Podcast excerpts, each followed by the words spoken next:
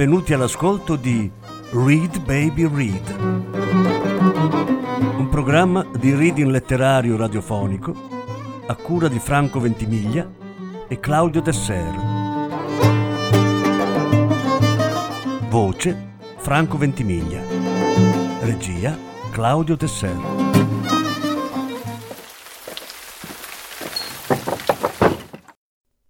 Nina Berberova il giunco mormorante. Lettura in cinque parti. Quarta parte.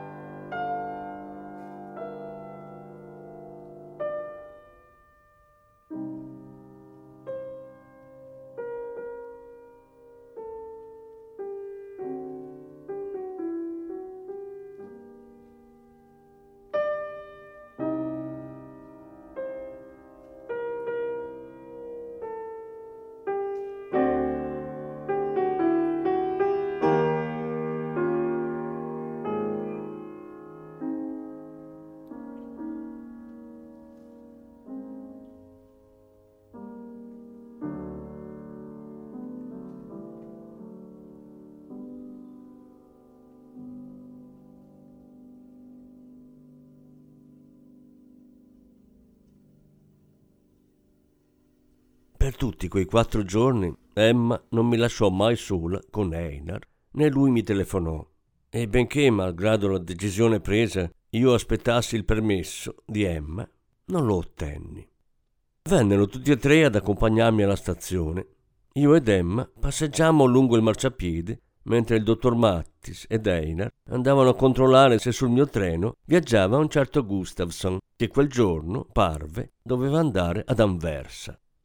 Emma e io camminavamo lungo il marciapiede e dicevamo che magari l'anno dopo, al massimo tra due anni, si poteva andare in Italia e fermarsi un po' a Firenze, a Venezia. Mi guardava fisso, come misurandomi, come facendo non so quali calcoli e riflessioni in cuor suo, e trovò anche il tempo di dirmi che le ero piaciuta terribilmente, che non si aspettava che fossi tanto simpatica, allegra e, e non so cos'altro. E io sentivo che tutto stava andando come lei aveva deciso e anche in seguito sarebbe stato così. Poi ridemmo su un suo errore di francese e lei mi insegnò come protestare in svedese se di notte il conduttore mi avesse di nuovo impedito di dormire con le sue urla Linkoping, Norkoping, Nikoping. Gustafsson non lo trovarono. Ferma sul predellino, strinsi la mano tutti e tre e proprio un attimo prima della partenza del treno comparve all'improvviso un fattorino con un vaso di lilla bianchi da parte di Holners. Lilla bianchi a novembre, ancora più preziosi delle fragole in autunno o dell'uva in primavera. E così una donna appena conosciuta, sorridente e ospitale, con un viso da cherubino, non aveva concesso a Einar neppure un minuto per stare solo con me. Gli aveva impedito di telefonarmi. Ho il sospetto che per tutti quei giorni lui non fosse andato in ufficio. Senza il minimo imbarazzo, mi aveva comunicato di aver rispedito indietro tutte e due le mie lettere. Mi aveva invitato a casa sua. Aveva persuaso Einar e il dottor Mattes a venire alla stazione. E se avesse messo il suo Einar sotto chiave, oppure rinchiuso me nei sotterranei della Gestapo o nella lussuosa camera di un lussuoso albergo, i risultati sarebbero stati assolutamente gli stessi. Mentre correvo per musei, negozi e salotti, ero stata sotto la sua sorveglianza.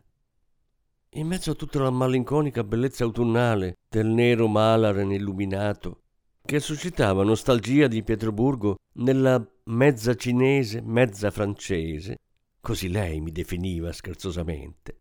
Non avevo avuto più No Man's Land di Dmitri Georgievich in una stanza del Majestic o del Bristol. Solo che io non ero morta come lui, perché avevo la metà dei suoi anni e mi avevano nutrita di fragole, storione e pernici, innaffiati di punce. Ma ora, nel vagone notturno surriscaldato, Sentivo che dalla rabbia impotente stavo passando a un crudo senso di offesa nei confronti di Einar. Non aveva fatto nulla per stare con me anche soltanto un'ora, in un posto qualsiasi, nella libertà e nel mistero. Non aveva fatto nulla perché io fossi di nuovo, una volta soltanto, il suo martedì. Ma avevo forse bisogno di spiegazioni? Non era già forse tutto chiaro? Aveva aspettato due anni, la guerra non finiva, si era sposato, aveva sistemato la propria vita. Il giorno prima lei aveva detto mi toccò trasferirmi da lui. Qui da anni è ormai impossibile trovare un appartamento a qualunque prezzo.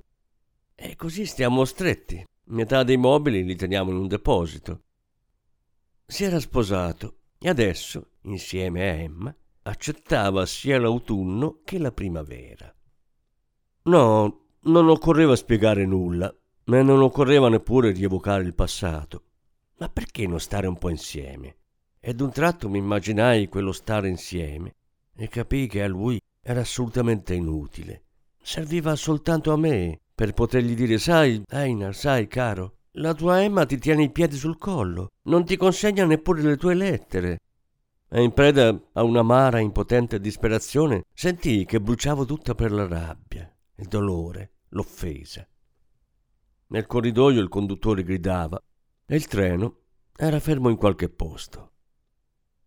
E tuttavia lo amavo, amavo soltanto lui, e anche se continuavo a ripetermi che non voleva più saperne di me, non lo amavo per questo di meno. E forse lo amavo ancora di più dopo l'incontro a Stoccolma. E tutta la mia vita era piena di un disperato amore per lui, un amore che mi impediva di costruire il mio destino e caricava i miei giorni e le mie notti di un pesante fardello di cui non potevo e forse non volevo disfarmi.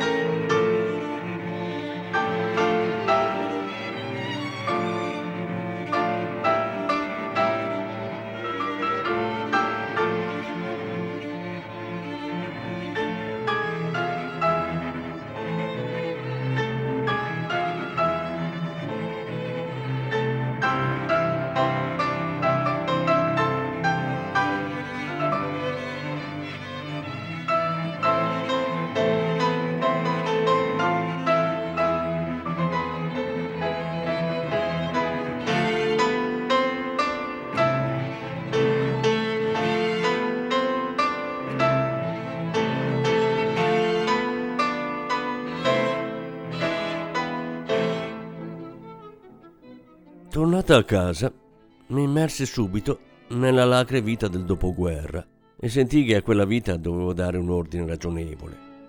Prima di tutto decisi di disfarmi del vecchio appartamento sul boulevard de Courcelles, dove per Dmitry Georgievich era stato assolutamente naturale andare a vivere prima dell'altra guerra, ma che non faceva affatto per me. Lasciai quell'enorme scura vecchia casa russa per un piccolo e luminoso appartamento sulla rive gauche e con l'aiuto di Elena Vikantievna sistemai le mie vecchie cose russe. L'appartamento era stato preso in affitto prima ancora dell'altra guerra, all'epoca dei fili elettrici e del metodo ondulatorio, diceva Holners. E qui la moglie di Dmitri Georgievich e mia madre avevano già portato allora da Pietroburgo alcune cose. È archeologia tutta questa roba, diceva Elena Vikantievna, che aveva venduto la villetta di Versailles, aveva aperto un suo laboratorio di modista e stava per sposarsi. Poi ci sono stratificazioni di intere epoche. Argento russo a chili, un quadro di corvo infilmato, dono di Gigi Babin, un ragazzo di marmo che si sfila alla famosa scheggia dal tallone. Ipatiev aveva gusti completamente diversi, una brocca per il vino con incise delle date. Quelli sì, che come si dice sapevano vivere. Benoit, uno schizzo di Fontainebleau. Questo risale già a dopo l'altra guerra. Tra l'altro è questa. Veniva a trovarci, lo ricordo. E chi non veniva? Mi posso immaginare. Un cuscino ricamato. Glielo regalò la vedova di Mechnikov, al massimo una ventina di anni fa, per il suo compleanno. Guardate qui, una foto di gruppo, due dozzine di vecchiette. Sono le donne dell'università. Oh, Vergine Santa! Le lettere e i manoscritti non li toccava e mi guardava con trepidazione mentre li riponevo nelle casse, ma mi aiutò a sistemare i libri che stavano sugli scaffali dell'ingresso. Ce n'erano molti con la dedica, libri di suoi contemporanei, persone nate come lui negli anni 60 o anche 50 del secolo scorso. Molti di coloro che un giorno li avevano scritti io li conoscevo Qualcuno era morto da pochissimo tempo, qualcun altro era morto proprio prima di questa guerra. Di vivo non c'era più nessuno.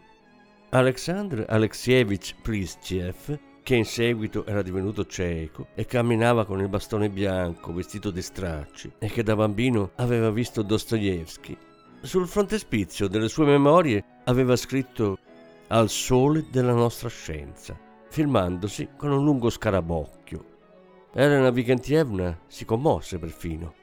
Lo ricordo camminare per la città, disse con un sospiro. Agli angoli si fermava e diceva Traverse-moi. E una volta gli diedero perfino l'elemosina, il sole della nostra scienza. Tutto andò bene e filò liscio dal giorno in cui decisi di destinare interamente al passato di Dmitri Georgievich una delle tre stanze del mio futuro appartamento la cosa più difficile eh, fu sistemare due enormi quadri di autore ignoto, il governatore che riceve i visitatori e i funerali di un mercante della seconda gilda. Alla fine li portò via un rigattiere e non me ne dispiacqui, ma altre cose mi dispiaceva darle via e pregai Elena Vigantievna di prendersi il cuscino ricamato, una copia della Madonna Sestina appunto rasato, la brocca e il ragazzo che si toglieva la scheggia. Il carro del rigattiere era fermo giù in strada. Nell'antiquario, come pomposamente si definiva, vi caricava sopra tappeti lisi, poltrone sfondate, lampadari tintinnanti, drappeggi con nappe, un servizio da scrittoio di bronzo, una batteria di pentole di rame che a mia memoria non erano mai state usate. Poi Elena Vikantievna portò via in tassì due ceste di roba e ormai al crepuscolo comparvero i facchini e trasportarono a casa mia le cose che potevano ancora essermi utili nel secolo XX. Di sera, quando tornavo dalla redazione, ordinavo e disponevo negli scaffali della casa nuova tutto ciò che in seguito avrebbe raggiunto un'università della California. E poiché nel nuovo appartamento non c'era né il camino né una vera e propria cucina, una sera mi toccò portare tutti i 22 pacchi di lettere, maggioranza carteggi di famiglia, accuratamente legati da certi amici che abitavano una vecchia casa con una vera stufa. E lì passammo molto tempo a bruciarle, rimestando malinconicamente con l'attizzatoio la cenere leggera. Poi la vita riprese a scorrere rapida e soltanto la mia no man's land restò com'era. Pensavo sempre a Einer, pensavo al passato lontano e a quello assai prossimo, a Emma, a Stoccolma, al mio futuro, che senza Einer mi sembrava impossibile e con lui irrealizzabile. Emma a volte mi scriveva. Le sue lettere, in un misto di francese e tedesco, riguardavano soprattutto le stagioni.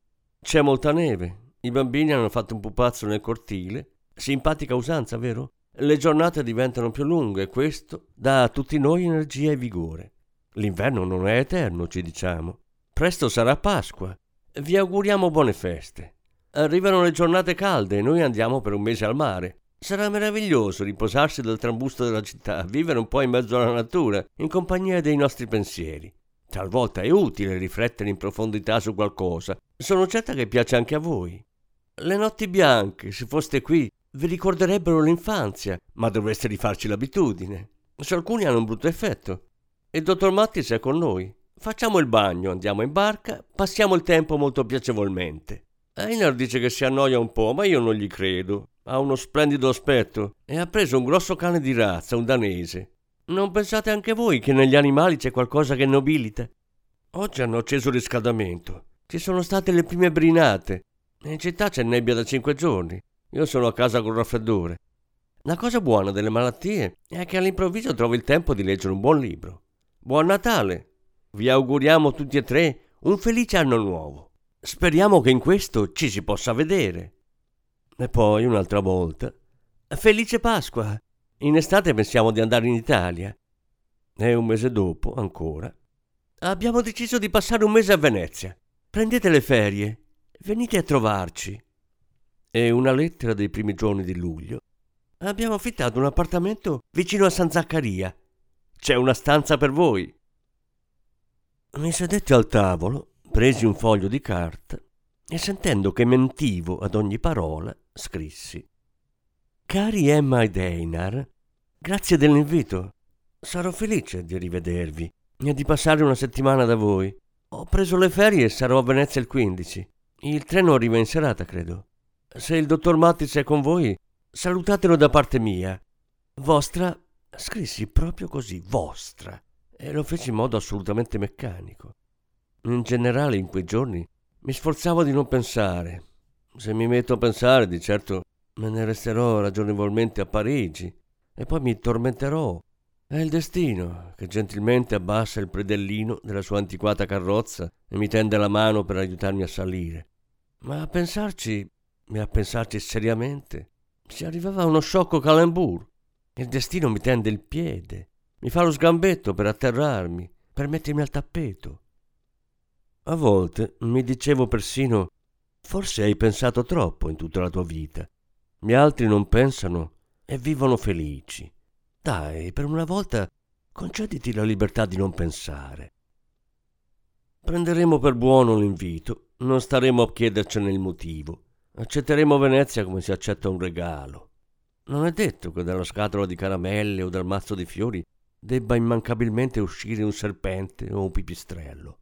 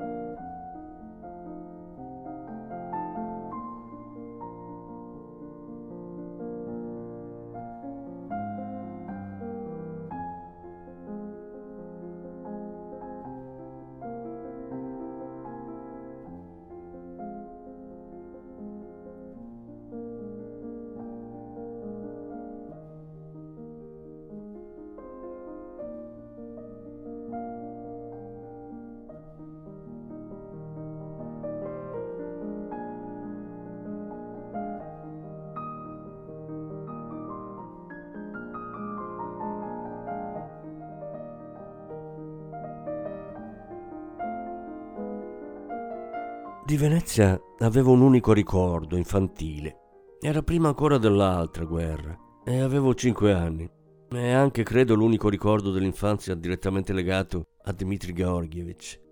Certo, da bambina sentivo sempre dire Dmitri Georgievich è arrivato. Dmitri Georgievich sta lavorando. Dmitri Georgievich è uscito per questioni di lavoro. Ma con lui non avevo alcun rapporto diretto. E invece ricordo una sera a Venezia, su un balconcino, probabilmente non molto alto, ma a me sembrava di stare su un'alta torre. Erano state messe due sedie su una sedevo io, sull'altra, in giacca di seta e panama, c'era Dmitri Georgievich con un grosso libro in mano. Probabilmente era l'albergo al Lido dove in quel momento noi vivevamo. Lui, sua moglie, mia madre ed io. Probabilmente era una serata speciale, visto che mi avevano lasciata sola con lui. Non ricordo che la cosa si sia mai ripetuta. Con la bocca spalancata e gli occhi sgranati, lo ascoltavo mentre mi leggeva ad alta voce Ruslan e Lyudmila. Probabilmente aveva deciso che per me era ora di far conoscenza con la letteratura russa. Vi leggerò, cioè ti leggerò, cominciò più o meno così la sua introduzione, un'opera geniale di un geniale poeta russo. In un seno di mare c'è una quercia verde. Voi, cioè tu, un giorno capirai, per così dire, tutta la forza di questa espressione. Seno di mare. Adesso noi qui siamo al mare, ci passiamo, per così dire, le vacanze estive, ma tutto questo non è ancora seno di mare. C'è una catena d'oro sulla quercia. Su questo punto a suo tempo ci furono molte discussioni, perché ci sono due teorie su come, per così dire, sia saltata fuori questa catena. I druidi come voi sapete, cioè come sai, sì, i druidi vivevano sotto le querce.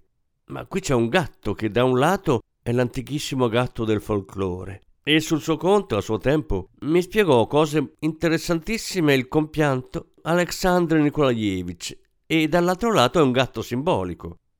Continuiamo. Un gatto saggio notte e giorno lungo la catena corre intorno. Continuò senza più commenti e per questo della storia capii assai poco. Nella mia memoria rimase il gatto saggio e tutta la scena vi si impresse più o meno così. Su di un'alta torre, sulle rive di un non so quale seno, siamo seduti io e Dmitri Georgievich. La mia bocca è spalancata e secca per l'eccitata sorpresa e l'ammirazione, giacché Dmitri Georgievich mi ha rivelato una notizia a Venezia vive fin da tempi immemorabili un gatto saggio. E chiaramente Dmitri Georgievich conosce benissimo questo gatto. Ma a parte questo, di Venezia non ricordavo nulla. E quando il vaporetto mi portò dalla stazione lungo il Canal Grande e da destra e da sinistra cominciò a rivelarsi ai miei occhi il merletto di pietra dei palazzi annerito dal tempo, mi sentii proiettata in un'altra dimensione dove tutto all'improvviso era divenuto leggero, aereo, di merletto, dove non si poteva, e non se ne aveva affatto desiderio, misurare la vita e se stessi con i vecchi metri, dove tutto all'improvviso era diventato diverso, l'impossibile possibile, il pesante leggero, l'irrimediabile triste e allegro insieme. Qui e là apparivano tra gli edifici stretti canali attraversati da minuscoli ponti, chiese che si scioglievano nell'oscurità. Nell'aria rosata luci di rosa pallido brillavano immobili o sembravano planare sull'acqua. Le incrociavano certe altre luci magiche di un verde stellare, come di un altro mondo. La sensazione di una strana leggerezza sottomarina mi riempì tutte la sensazione di un particolare ritmo rallentato, mai provato prima, in cui il mio respiro e i miei movimenti si fondevano con il movimento del vaporetto, in cui accanto a noi, in una triste fissità contemplativa, passava la vecchiaia e la miseria dei palazzi che guardavano l'acqua e me, pensierosi nel loro fascino inaccessibile. Quando a sinistra, sempre allo stesso stupefacente ritmo di luci e ombre incrociate, apparve l'ampia riva con il palazzo dei dogi. e a destra la laguna, piena di un ignoto senso notturno. Provai un accesso di felicità quasi insostenibile, al pensiero che tra pochi minuti avrai visto Einar e sarai stata con lui in quello stregato mondo crepuscolare.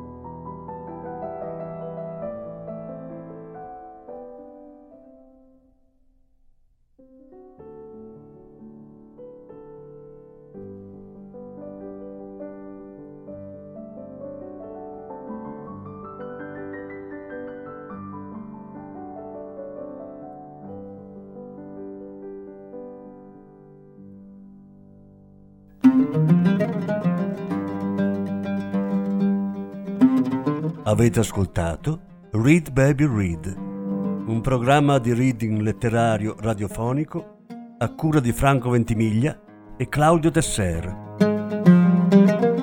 Grazie per l'ascolto, alla prossima settimana. La quinta parte della lettura sarà trasmessa la prossima settimana.